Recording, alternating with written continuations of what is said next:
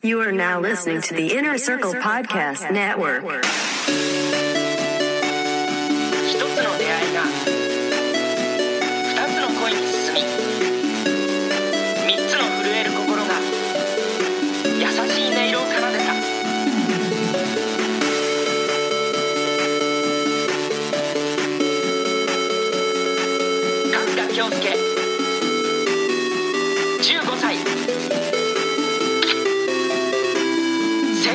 Stop.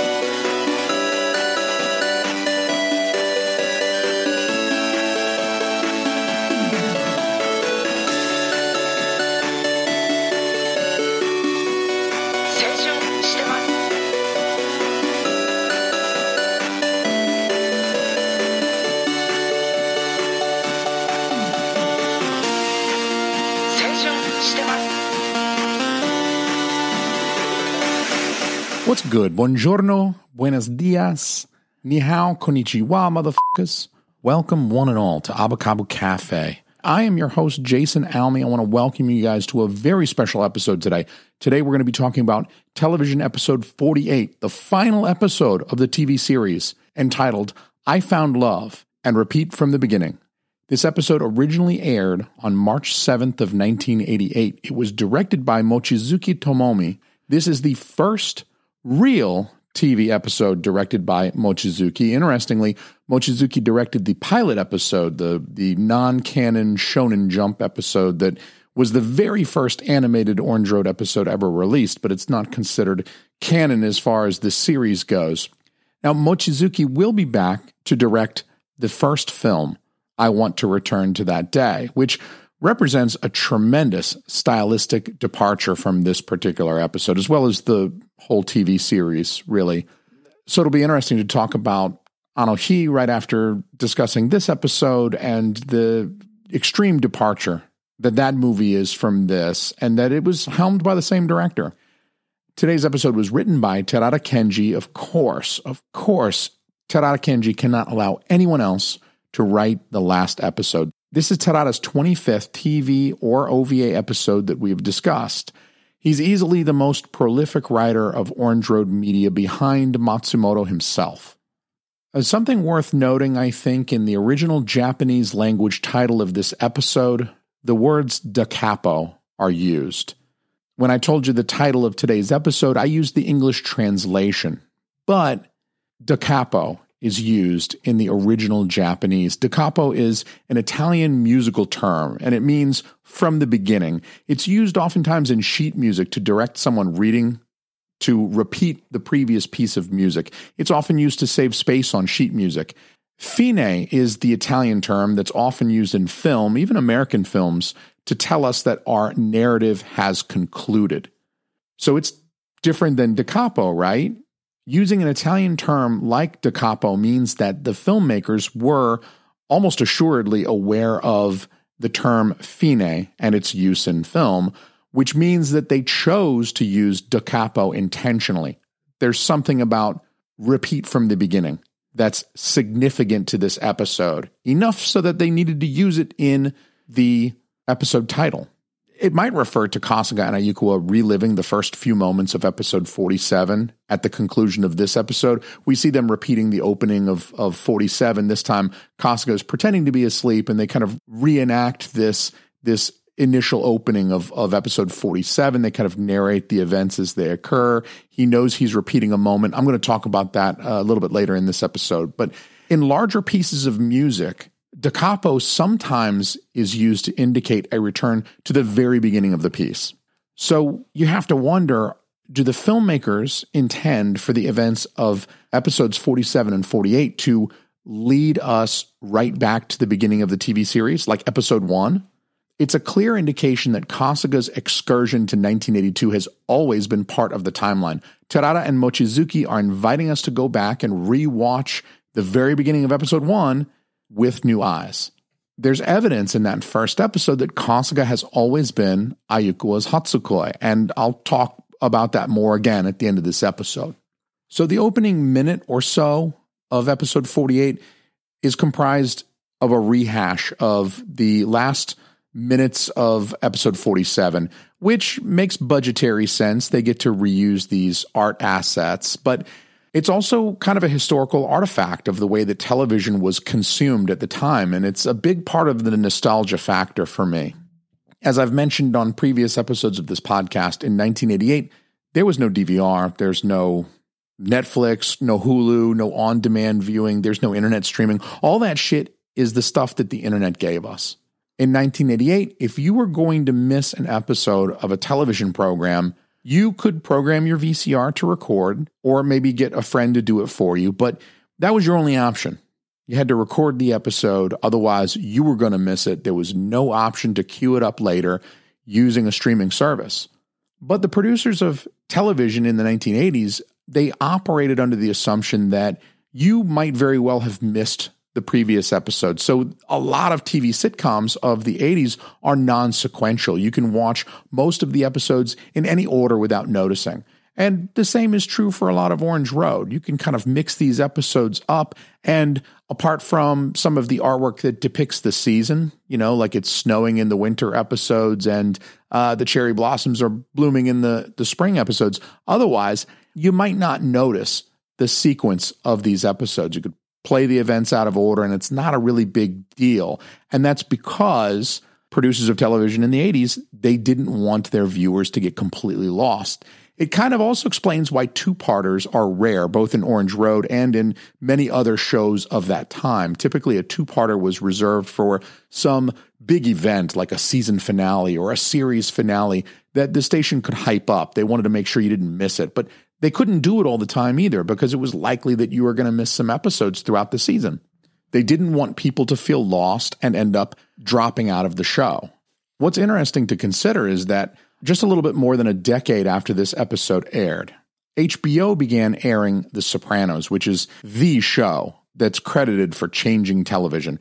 And that was almost 25 years ago now. We're all nowadays very accustomed to shorter seasons, 12 episodes or so, that feature an overarching narrative for the entire season. And they demand that you have to see all of the episodes. Otherwise, you won't get the narrative. And that really just was not the precedent in 1988 they wanted you to be able to kind of come and go. So it makes Orange Road seem almost quaint in that respect. It's like a, a bit old fashioned when viewed in the modern context. And it's a tremendous part of the charm of this show for me. As we get into the new content for the episode, we cut to an image of a toppled bike. It's got training wheels on it, so you know it's a little kid's bike. And it's paired with the sound of a child crying off screen. So we already know it's Yusaku. These audiovisual cues build meaning for us. It's semantics. I often refer to it as semantics in film. These things have meaning. The toppled bike, we hear crying off screen. We know what we've seen in the last episode. So immediately we already think something's happened to Yusaku. He's fallen off the bike for some reason. It communicates this without us being explicitly told what's happened. It's part of the really subtle subconscious magic of of filmmaking. Within just one second, we already know what's happened. He's fallen off his bike. Now, Hikaru is still beating Yusaku. She didn't take anything away from Kasuga chastising her for hitting him in the last episode. But then we see Hikaru attempt something different to placate Yusaku here. She tries kindness. She walks over to his bike and she sets it upright. She kindly encourages him to stop crying instead of just berating him. Now, Hikaru, more than any other character, has been in a state of flux during the course of this television series.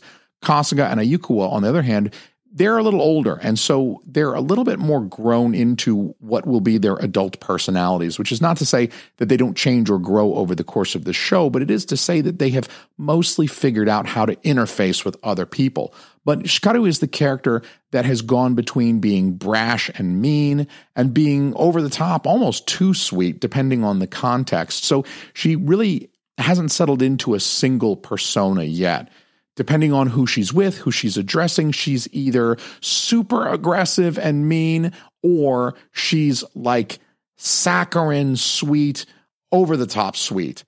That shows us that Hikaru is caught between childhood and adulthood more so than Kasuga and Ayukawa. She has a little bit more maturing to do than they do. And we also know that kids are mean kids oftentimes lack empathy. It's not something you get right out of the box. It's something you have to learn as you go through life. The filmmakers often show us Hikaru behaving meanly and then sweetly to show us that she's still in that transition, sometimes in the very same scene. I'm recalling an early episode, it may have been episode two, maybe three. Kasuga bumps into Hikaru accidentally inside Disco Mobius and she doesn't know it's him. So she turns around and she's like brash and aggressive. She's going to kick his ass. Then she realizes it's Kasuga and she's got to change her tune. All of a sudden, oh, I didn't know you came here. That's so cool. You go to discos too. Suddenly she's sweet. She's caught between these two personas and it depends on the context. And she's still in this transition. And so this moment in this episode, it's like her first step along that path to emotional maturity. There's really no other purpose for this scene. It has no other narrative significance other than to show us the impetus of this development for Hikaru as she goes from literally a child in this scene, but but she will be as the series progresses uh, more mature. Not quite there yet. She's still pretty young, but but you can see this development kind of starting. This is like the seed of the development starting right here. And it works. I mean, Yusaku is immediately placated by Hikaru being kind to him. Here she's learning that she can use kindness or sweetness to get what she wants. Additionally, the camera is positioned in the sky, kind of amongst the trees. So it's kind of a God's eye view, which reminds us that we're outside this narrative. We're watching the characters. So we're almost like looking down at her developmental moment as if we're monitoring her progress, her development. Now, when Ayukawa mentions that she ran into Oji-san as she was looking for Kasuga, the latter finally realizes that all of this time travel shenanigans was Oji-san's doing from the get-go. At the same time, young Hikaru goes running by, and she assumes that Ayukawa Madoka is actually the elder Ayukawa's sister, whose first name I don't believe we ever learn. I don't believe we ever learn Ayukawa's older sister's name. Maybe they say it in the manga somewhere. Here, Ayuko begins to realize that she's in the past. She recognizes Hikaru immediately, and she's much quicker than Kasuga. I mean, she's smarter than Kasuga, so it makes sense. She picks up on it a lot faster that she's in the past. There's a tracking shot that simulates Hikaru's point of view as she runs past Ayukawa and Kasuga. It's not especially well done. It's kind of a product of its times, especially the movement of the tree of memories. It looks very flat, but nonetheless, it's kind of ambitious. It's a and it's an ambitious shot for the budget and the time. And I think a lot of the animation in this episode is similarly ambitious. It may not look great by today's standard, but maybe like the first Star Wars film doesn't look great by today's standard, but you can tell like they had an ambition, they had a look that they wanted to achieve.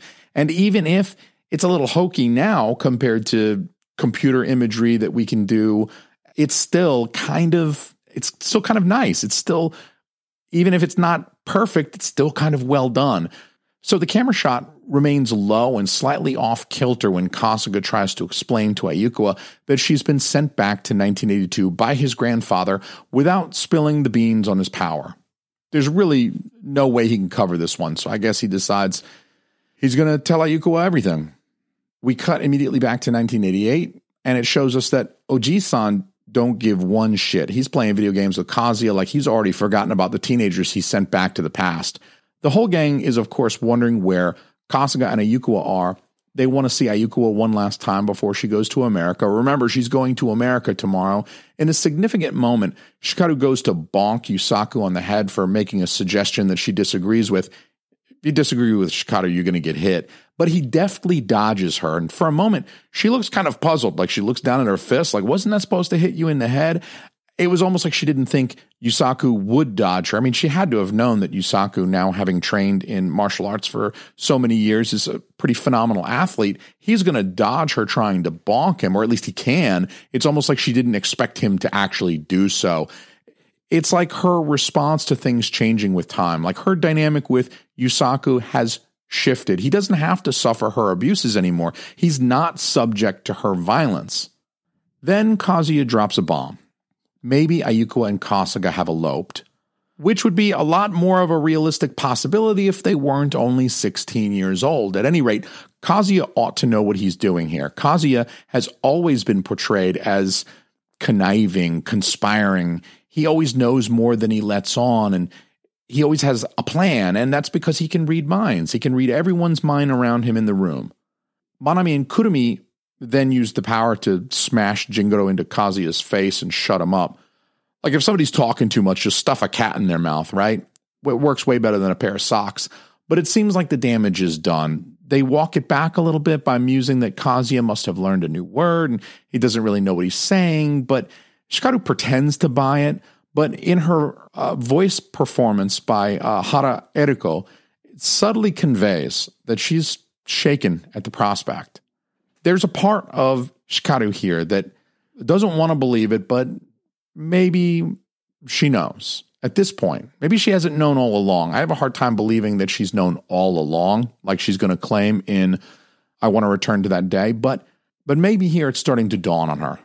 At that very moment, Komatsu and Hata barge in. I guess they left and came back because they were they were there at the apartment with everyone else in the previous episode. And they suggest the exact same thing. They're not even all the way through the door yet before they suggest that Ayuko and Kasuga must have eloped. That's what they heard. That's the rumor. And Kurumi and Manami openly use the power here. First, by slapping them both with slippers, which maybe, you know, the first slipper, maybe that was thrown by a hand. You could, you could maybe see someone throwing a slipper and then it hit you in the face. But then the, the second slipper levitates over to Komatsu's face before it winds up and then smacks him in such an impossible way that it could only be done by telekinesis. And then, even more obviously, the twins levitate Jingoro over to Hata and Komatsu, and Jingoro just claws the shit out of them, just claws their face up. And it's never mentioned again, but Komatsu and Hata undoubtedly witnessed the power in a very direct way right here. Manami and Kurumi pretty much revealed that they were espers to Komatsu and Hata here. And I suppose it's the type of thing that you can get away with when it's the very last episode of the TV series. But I'll note that even in the manga, Komatsu and Hata never learn of the ESP power. It's not something that they're ever privy to. Back in 1982, we see that no trip to the past would be complete without revealing the first meeting between Umao and Ushiko. What a wasted opportunity it would have been to show us so much of 1982 without showing us an early look at Umao and Ushiko six years earlier. Umao and Ushiko haven't appeared since episode 45, so while that's only two TV episodes that they were left out of, they were not included in any of the OVA that we've discussed except White Lovers. So so it has been many weeks since I've gotten to talk about an Umao and Ushiko cameo. And their origin reveals some striking similarities between their romance and that of Kasuga and Ayukawa's. Like Kasuga and Ayukawa, they met in passing on the 100 stairs.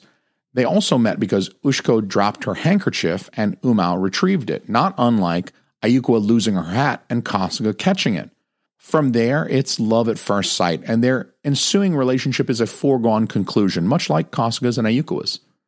And it's also a cool way to transition us back to 1982, where we next see Kasuga revealing his secret to Ayukawa. They're seated on the swing set that is featured many times before in previous episodes and is often the symbol of childhood in the show, or the childish nature that the characters are transitioning out of. They're growing out of their childishness but they still sometimes exhibit at times that childish naivety that they're still carrying with them a little bit because you don't just slough that off in one evening. Importantly, this was the setting for Kasuga's near admission of his feelings for Ayukawa in episode 12. That was the episode where Ayukawa very nearly left Japan for America. So we have a parallelism here. Ayukawa is supposed to be leaving for America the next day. Obviously, this is upsetting a lot of people, Kasuga chiefly among them. And here also, Ayukawa is meant to be leaving for America the next day. And again, before going to America, she's having a very important, very life changing for them conversation with Kasuga here at that swing set.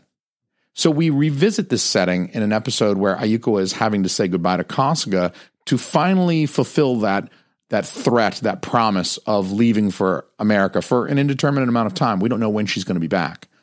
We see more expressionistic colors and shapes, just like last episode. They whiz past Kasuga in the background as Kasuga's swinging back and forth on the swing set. And he unfortunately misses an opportunity to teleport off the swing and demonstrate that he's not full of shit about the ESP. But oh well, she seems to believe him anyway, even without him demonstrating the power for her.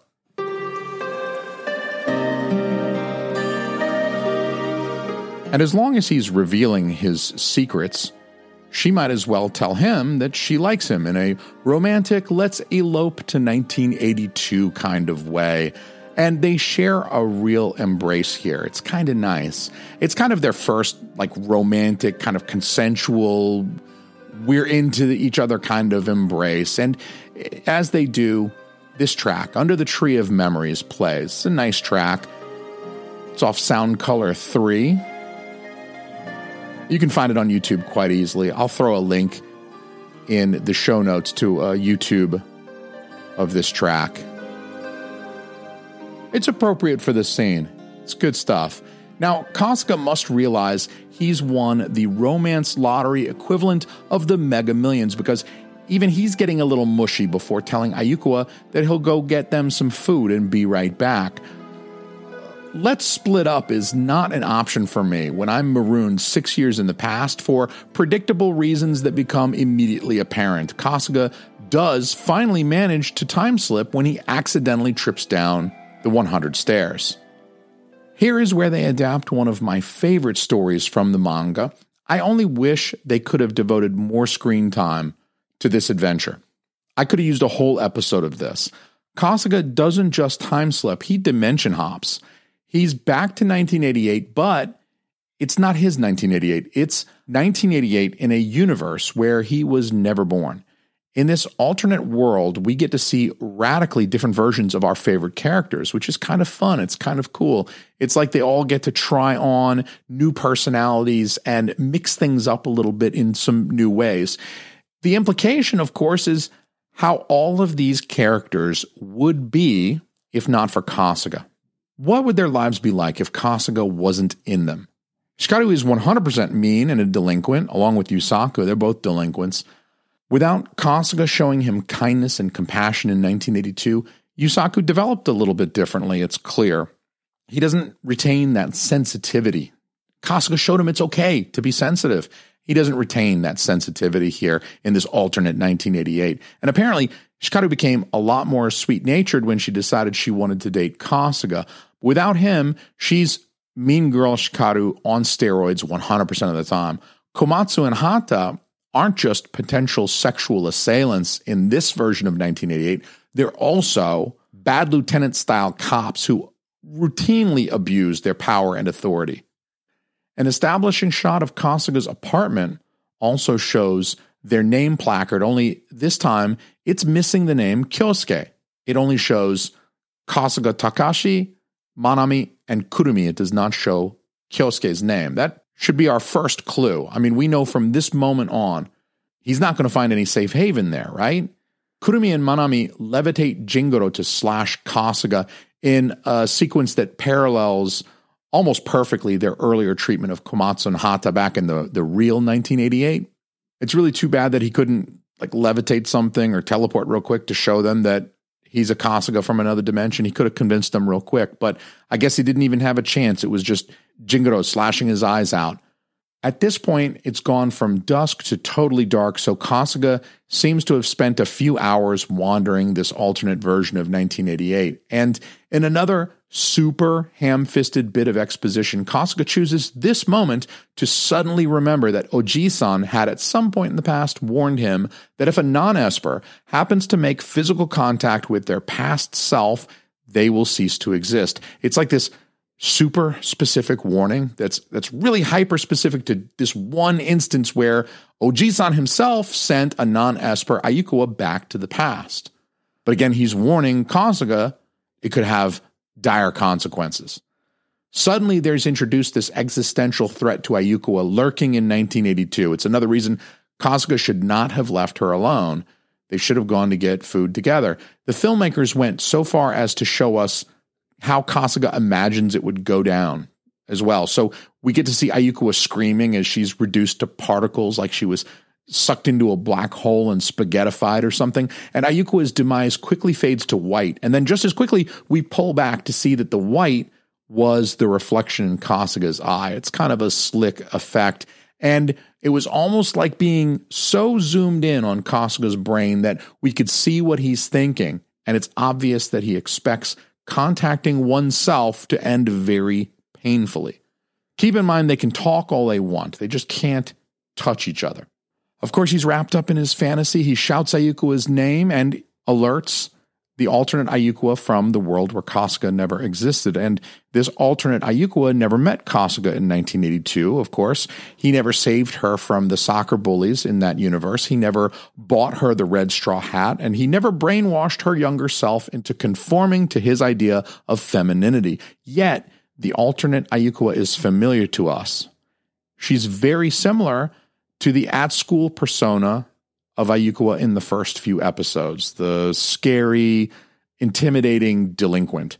She initially tells him to beat it before realizing that officers Komatsu and Hata are after him, and apparently she likes them about as much as in the main timeline, so she decides to help Kasuga hide. Prior to this moment, it may have seemed that Kasuga bumping into Komatsu and Hata only occurred to show what they were up to in this alternate timeline, but we can see now that it actually served a narrative purpose by keeping Kasuga together with the alternate Ayukawa. It's the impetus for her to hide him within Abakabu. And just when Kasuga is about to scram, the biker gang led by Yukari shows up. Why make Yukari the leader of the biker gang that wants to fight Ayukawa, you and I might be asking ourselves. I definitely am. There's been a subtext of conflict with Yukari under the surface throughout the show. Shu is Ayukawa's cousin, not Yukari. So keep in mind, Ayukawa is related to Shu. She's known him probably her whole life, and Yukari is his girlfriend. So she hasn't known Yukari as long. And in any conflict between Shu and Yukari, Ayukawa probably is going to take Shu's side because he's her relative. Yukari is the outsider. Also, Yukari has at times gotten fairly close to Kasuga. She's treading on Ayukawa's turf a little bit there. Figuratively speaking, here in this alternate timeline, it's literal. She's literally treading on Ayukawa's turf. And I think that's a symbol of Yukari getting close to Kasuga in the main timeline, especially in that Winter Beach episode. Even if they didn't do anything sexual, I mean, Kasuga spent the night there. They were laughing, they were having fun. Even if they didn't get physically close, I mean, it was an emotional kind of, they got more friendly for sure. That's Yukari treading on Ayukawa's turf. And we see that reflected here in this kind of strange, like this alternate timeline went from a little weird because Kasuga wasn't there to like kind of dystopian because the only two cops apparently are Komatsu and Hata. They split shit as soon as Ayukawa shows them a, a, a playing card, like she's going to throw it at him. And then no cop is seen again as the biker gang is driving their motorcycles through the windows of Abakabu, crashing them, exploding, causing giant fires, and then holding Kasuga at knife point and knocking him out in the back of the head and then kidnapping Ayukawa too. There's not a cop to be found. They got Kasuga tied up outside of a school. They're beating Ayukawa with a whip. She's yelling and screaming. Not a cop to be found. So it gets kind of dystopian. This alternate 1988 is not just a world where Kasuga didn't exist. It's like weird rules almost and, and almost dreamlike in its narrative. And I think that's important here, and it's it's it's the reason why we see Yukari leading the gang. She doesn't date Shu in this in this alternate universe. In this alternate universe, she exists to literally tread on his turf, but it's a reflection of what has been happening in the main timeline as well. So there's this purpose to it. Meanwhile, main timeline Ayukawa is confronted by herself from six years ago. The younger Ayukawa notices her and initiates a conversation. So intercutting between Kasuga's plight in the alternate timeline and then main Ayukawa meeting her younger self helps to increase this dramatic tension. Main Ayukawa is in a peril that she's not yet aware of. She doesn't know that she shouldn't shake her younger self's hand. And they don't exchange much dialogue, but young Ayukawa asks the older Ayukawa if Kasuga is her boyfriend. And Ayukawa seems to be deep in thought, as if she's remembering something she hasn't thought about for a while which is good because if my theory that Kasuga's venture into the past has always been a feature of the main timeline, then it means that main timeline Ayukawa has already had this conversation with herself when she was younger, and now that she's older, she's on the other end of the conversation she's remembering it now. Meanwhile, in the alternate timeline, Ayukawa is being beaten by Yukari for some reason. It's never really fully explained, and that's another reason this alternate timeline feels kind of ephemeral and dreamlike. It's like you don't need to know what their motivations are. Yukari just needs Ayukawa to say uncle, apparently, and, and that's not in alternate Ayukawa's vocabulary, even though it seems like a harmless concession, because what's she really giving up? If she just says, okay, Yukari, you win, then they let her go. And it seems especially harmless given that Yukari is going to let her gang members sexually assault Ayukawa as a penalty for not doing whatever it is that Yukari is wanting from her anyway. So there's a lot going on here that's not fully explained. and doesn't really need to be because we're recognizing this as symbolic of a conflict that's occurring in the main timeline.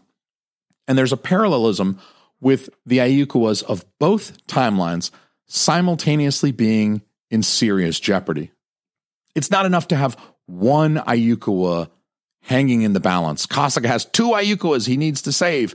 Back in 1982, main timeline, Ayukawa is conversing with her younger self while they both lean up against a jungle gym. They're shot from the back through the bars of the jungle gym, and the camera pans from the back of main timeline Ayukawa over to the young Ayukawa as they deliver their lines, and then it cuts back to main Ayukawa.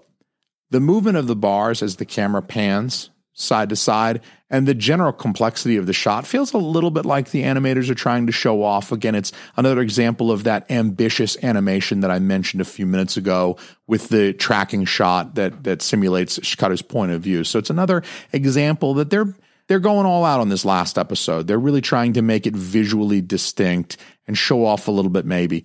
Finally, we cut back to the front of the two Ayukawas as they converse, and we see that the shot is composed identically to Kasuga's earlier imagination of Ayukawa contacting her former self and dissolving. So it parallels that, and we're thinking, oh no, is this the moment that Kasuga imagined? Is this the moment he feared? Is this the moment that the Ayukawa of our main timeline is about to be erased from existence? She's at the precipice of existential danger. She's about to shake hands with her younger self when we cut back to the alternate Ayukawa, just as she's about to be sexually assaulted by gang members. So again, we've got two Ayukawas hanging in the balance. How is Kasuga going to rescue them both? This technique is meant to prolong the tension by drawing out these moments of danger for Ayukawa. It's not allowing the viewer to see a quick resolution. From outside, Kasuga can hear Ayukawa shriek as she's overpowered. Does he hear her because he's outside and she's just really loud? Or Kasuga mentions hearing her but not being telepathic. How could he hear Ayukawa? He muses to himself. That's a meaningful line. Does it imply some deep bond with Ayukawa across timelines that would allow him to sense her imminent danger? For some reason, Kasuga spends a moment struggling physically against his bonds, despite using the power to easily escape such confinement in Hawaiian suspense. Moreover, there's no indication that Kasuga has depleted his power at this point. In fact, when he finally does break free, he has his own kind of Akira moment where the whole structure he's bound to shatters as he screams Ayukawa's name. And that's important. It's this dramatic climax. And interestingly, both the alternate Ayukawa, who is inside the school, as well as main timeline Ayukawa, who is in a completely different dimension, both hear Kasuga call her name, which actually helps reinforce the idea that there's some deeper bond between them, that allows Ayukawa to hear Kasuga and vice versa, at least to a limited degree when there's this existential threat. It's enough to save main timeline Ayukawa from the handshake of doom. And as Kasuga runs to save alternate Ayukawa, he runs down the hallway of the school towards the camera, which rapidly rotates 360 degrees as he runs past it. It's fast. It's barely noticeable, but it adds to the surreal nature of this alternate timeline. I mean, for a moment, things are literally upside down on screen. Alternate Ayukawa then witnesses her would be rapists levitate out of the window as her bonds are effortlessly released. She experiences the power without too much fanfare. I mean, she doesn't even remark about it. And we know other espers like Manami and Kurumi exist in this timeline. Perhaps ESP is not a secret here. Without Kasuga there to constantly remind them to keep a lid on their powers, maybe they use their powers more openly. Maybe there are other espers who do so as well, other Kasuga family members who run around uh, Tokyo and other towns nearby, some of these suburbs, like the one that Ayukawa lives in, and they use their power all the time. And so it's not a big deal when uh, would be sexual assailants go uh, sailing, floating out the window. Now, the would be rapists are shown plummeting into the pool, followed by a cut to Kazuya similarly splashing into the bath. It's a parallel across the two shots, although there's really not much of an analogy between the motorcycle gang members and Kazuya. Also, we never see what becomes of the alternate version of Yukari. After leaving alternate Ayukawa to her lackeys, she's never mentioned again. There's no resolution to their nebulous conflict. We we simply get Kasuga to the point where he is the savior of the alternate Ayukawa, and we don't need Yukari anymore. At this point, alternate Ayukawa expresses gratitude that she met Kasuga, and in a particularly cheesy bit of dialogue, she muses that she's going to have to shape up her act for his sake. It implies that she wants to date him and that reducing her delinquent activity would be a prerequisite for that. This would seem to imply that Kasuga and Ayukawa are star-crossed, they're fated, they're meant to be. It doesn't matter what universe it is, once Ayukawa meets Kasuga, she falls for him. It also strongly implies that Kasuga is the right guy for Ayukawa at a deep fundamental level. Like he connects with the things about Ayukawa that make her Ayukawa, whether she's a delinquent or a precocious adolescent or the main timeline Ayukawa that we know and love. It also seems readily apparent that Kasuga has a good impact on Ayukawa too. In both the alternate and main timelines, Kasuga inspires Ayukawa to be less of a punk ass, to uh, kick the tobacco habit, to be more open to other people and less cynical. Thus, Kasuga's jaunt to this weird alternate timeline wasn't pointless. The filmmakers wanted to show us, they wanted us to know for sure that Kasuga and Ayukawa are meant to be together and that it's a good thing for them both.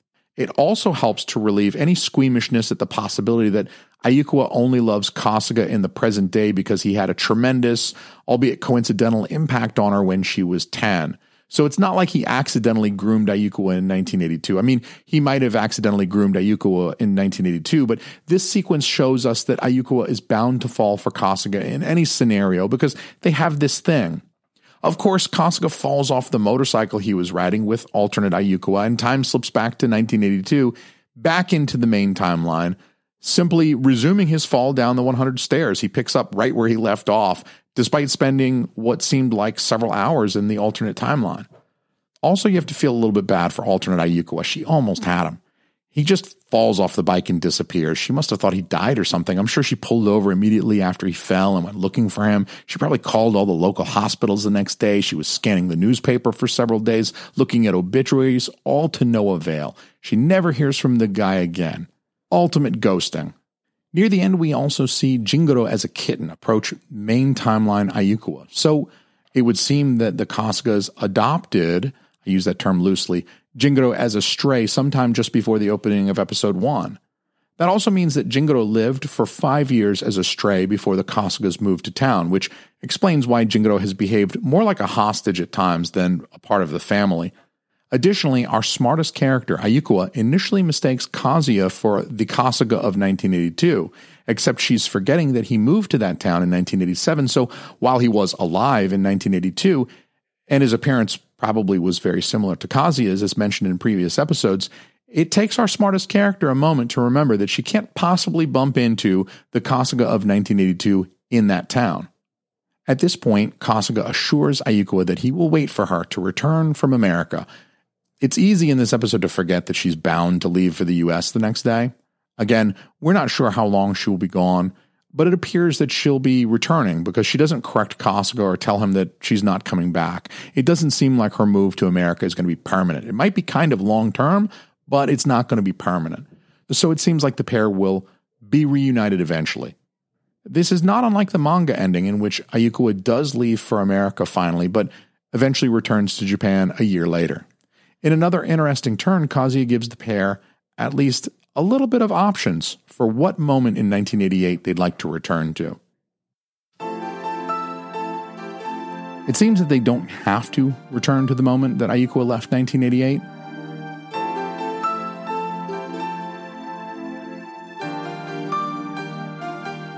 We cut from the sun setting through the trees in the park in 1982 to the Tree of Memories in 1988 as Love is in Your Eyes plays.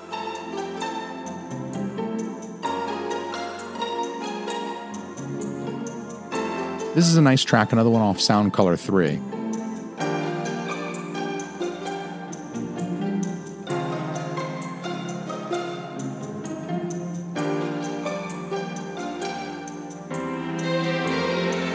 It seems that Kasuga has elected for them to return to that morning, replaying the events of the opening of episode 47.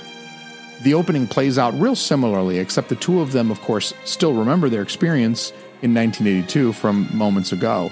It's subtle, but there are slight differences in their lines and differences in their behavior that make it obvious that they're picking up where they left off in 1982, relationship wise. Kasuga, referring to that moment as their second first kiss, acknowledges that he and Ayukawa have kissed before in 1982. Of course, that was six years ago for Ayukawa and about six or eight hours ago for Kasuga.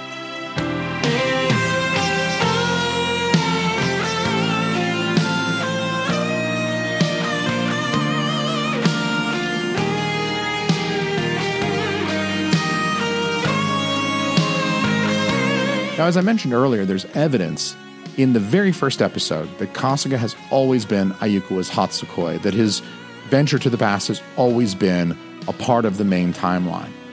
For one, she knew that her younger self likes Kasuga because she remembers liking him when she was 10, of course. Most compelling, though, is that Ayukawa just gives Kasuga the red straw hat in episode 1. It's a hat that she's owned and presumably worn since 1982, a hat that was given to her by her Hatsukoi. Why would she give this random stranger a hat with such personal, emotional, nostalgic value? Then there's her general affection towards Kasuga that extends throughout the series, which at times seems relatively unearned, especially early on. There's not really anything he did to get her to like him, besides catch the hat. All of this leads us to the question Does Ayukawa actually recognize Kasuga as her Hatsukoi at the beginning of episode 1? This question inevitably rises from critical thought about the narrative of episodes 47 and 48.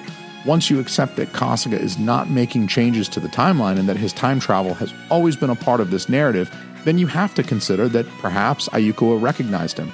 Perhaps Ayukawa knew from the outset about his power, about everything.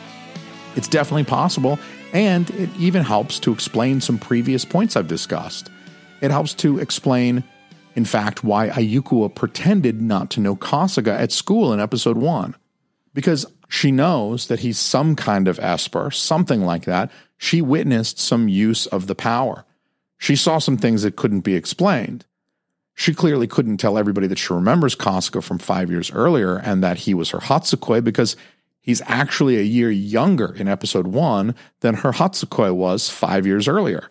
Uh, that's a little confusing, but suffice it to say that she might have pretended not to know Kasuga because she didn't want to out him as an Esper. So it's possible that they're using episode 48 to kind of retcon the series a little bit and convince us that maybe Ayukawa knew something more than she let on from the get go. Her reaction to Kasuga telling her about the power in this episode is also kind of inconclusive. It's hard to tell what she's thinking. She doesn't act super surprised. She doesn't demand evidence. So maybe she did know all along. And Ayukawa and Kasuga finally share their second first kiss, their real first kiss, under the tree of memories. And as they do so, we get a little bit more ambitious animation. We see the camera positioned at the ground looking upwards so that we can see the sunlight streaming through the leaves. We see the shadows of the leaves and the sunlight on their faces just as they prepare to kiss.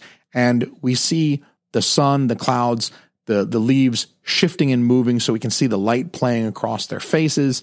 And it is another kind of impressive, kind of uh, ambitious bit of animation that, that helps this episode to stand apart. And in addition, the filmmakers help this episode stand apart by capping things off. They do Orange Road on steroids in this last episode. They give us a little bit of everything that we've come to love from the Orange Road series. They give us cute Ayukawa, they give us punkish ass kicking Ayukawa. They give us precocious 10 year old Ayukawa. They give us motorcycle gangs crashing into Abakabu. They give us time slips, dimension hops. They give us teleportation, telekinesis, secret powers being revealed, Kasuga blowing shit up with his mind powers, Jingoro slicing people. We even see Jingoro as a kitten and we get some Uma and Ushiko to top it all off. You can't complain about that. You know what else you can't complain about? You can't complain about the wealth of bonus content that awaits you.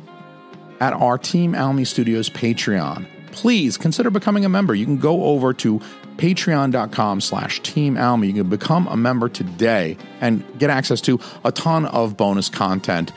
We've even got a whole podcast over there that nobody else gets. It's patreon exclusive. Shit happens when you party naked podcast would love for you guys to go support the show, support Team Almy Studios, become a patron. Thank you to all of my patrons. I appreciate you guys so, so much. And there's a lot more content coming. We're going to be doing um, episode commentaries, and those are going to be a Patreon exclusive for the foreseeable. I may eventually release them to this RSS, but for a while, the watch alongs are going to be Patreon exclusive. And that's primarily because A, I really appreciate my patrons, but B, uh, it also is going to contain copyright material, and I just don't want to get dinged on like the normal internet. So, uh, head on over to patreon.com slash team almy become a member. I love you guys all very much and i want to send you guys kisses over the airwaves via this rss i appreciate you guys. Also please check out my other podcasts. I'm going to put links in the show notes. Creatures of the night it's a kooky conspiracy theory paranormal podcast and pop culture mass which is uh, more movies and pop culture music and stuff like that mostly american film some foreign film as well thank you guys for listening to this episode. Thank you guys for making it all the way to episode 48. This feels like a milestone, but this is not the ending. The TV series may have ended, but anybody that knows me, anybody that even sort of knows me, anybody that's even encountered me one time in passing on a subway knows I got a lot to say, and shutting up is difficult for me, okay? It's hard. So, this podcast not going anywhere. Next week, we're going to cover Anohi, or I Want to Return to That Day. That's going to be a giant episode. So it may take a little while for me to get that one together. That one's going to be extra long, even longer than today's episode. I promise you guys. That one's going to be a big fat piece of content. After that, we're going to cover Shinkor, the movie. That's going to be another long one too, just because the material's a little bit bigger and a little bit longer. So after that, we're going to have several wrap up shows where I talk about different elements of the anime series, including the movies, including the OVA, including the TV episodes. We're going to talk about all of that. I'll talk about character analyses. We'll talk about themes and motifs again. After doing a few wrap up episodes, we're going to get into the manga and it's going to be awesome. So, this show not going anywhere like your love for Orange Road. Okay. It's always in your heart. I'm going to always keep this podcast in your ears. And I want to thank you very, very much for listening, subscribing, telling me I'm awesome on the internet, all of that stuff. I love you guys for making it this far. And today I got a very special piece of outro music for you guys. This piece of outro music slaps. It's by a band called Tsugai. I'm going to put a link to their YouTube in the show notes so you can easily go check out their videos. They've got a ton of videos. It's a husband and wife band, and they do mostly covers, mostly of music from anime that you might be familiar with. They did a cover of Actress in the Mirror and it absolutely slaps. The husband's on guitar and he's wailing and the wife is singing and just released a few weeks ago. and it absolutely slaps. So I want you guys to enjoy Tsugai's cover of Actress in the Mirror.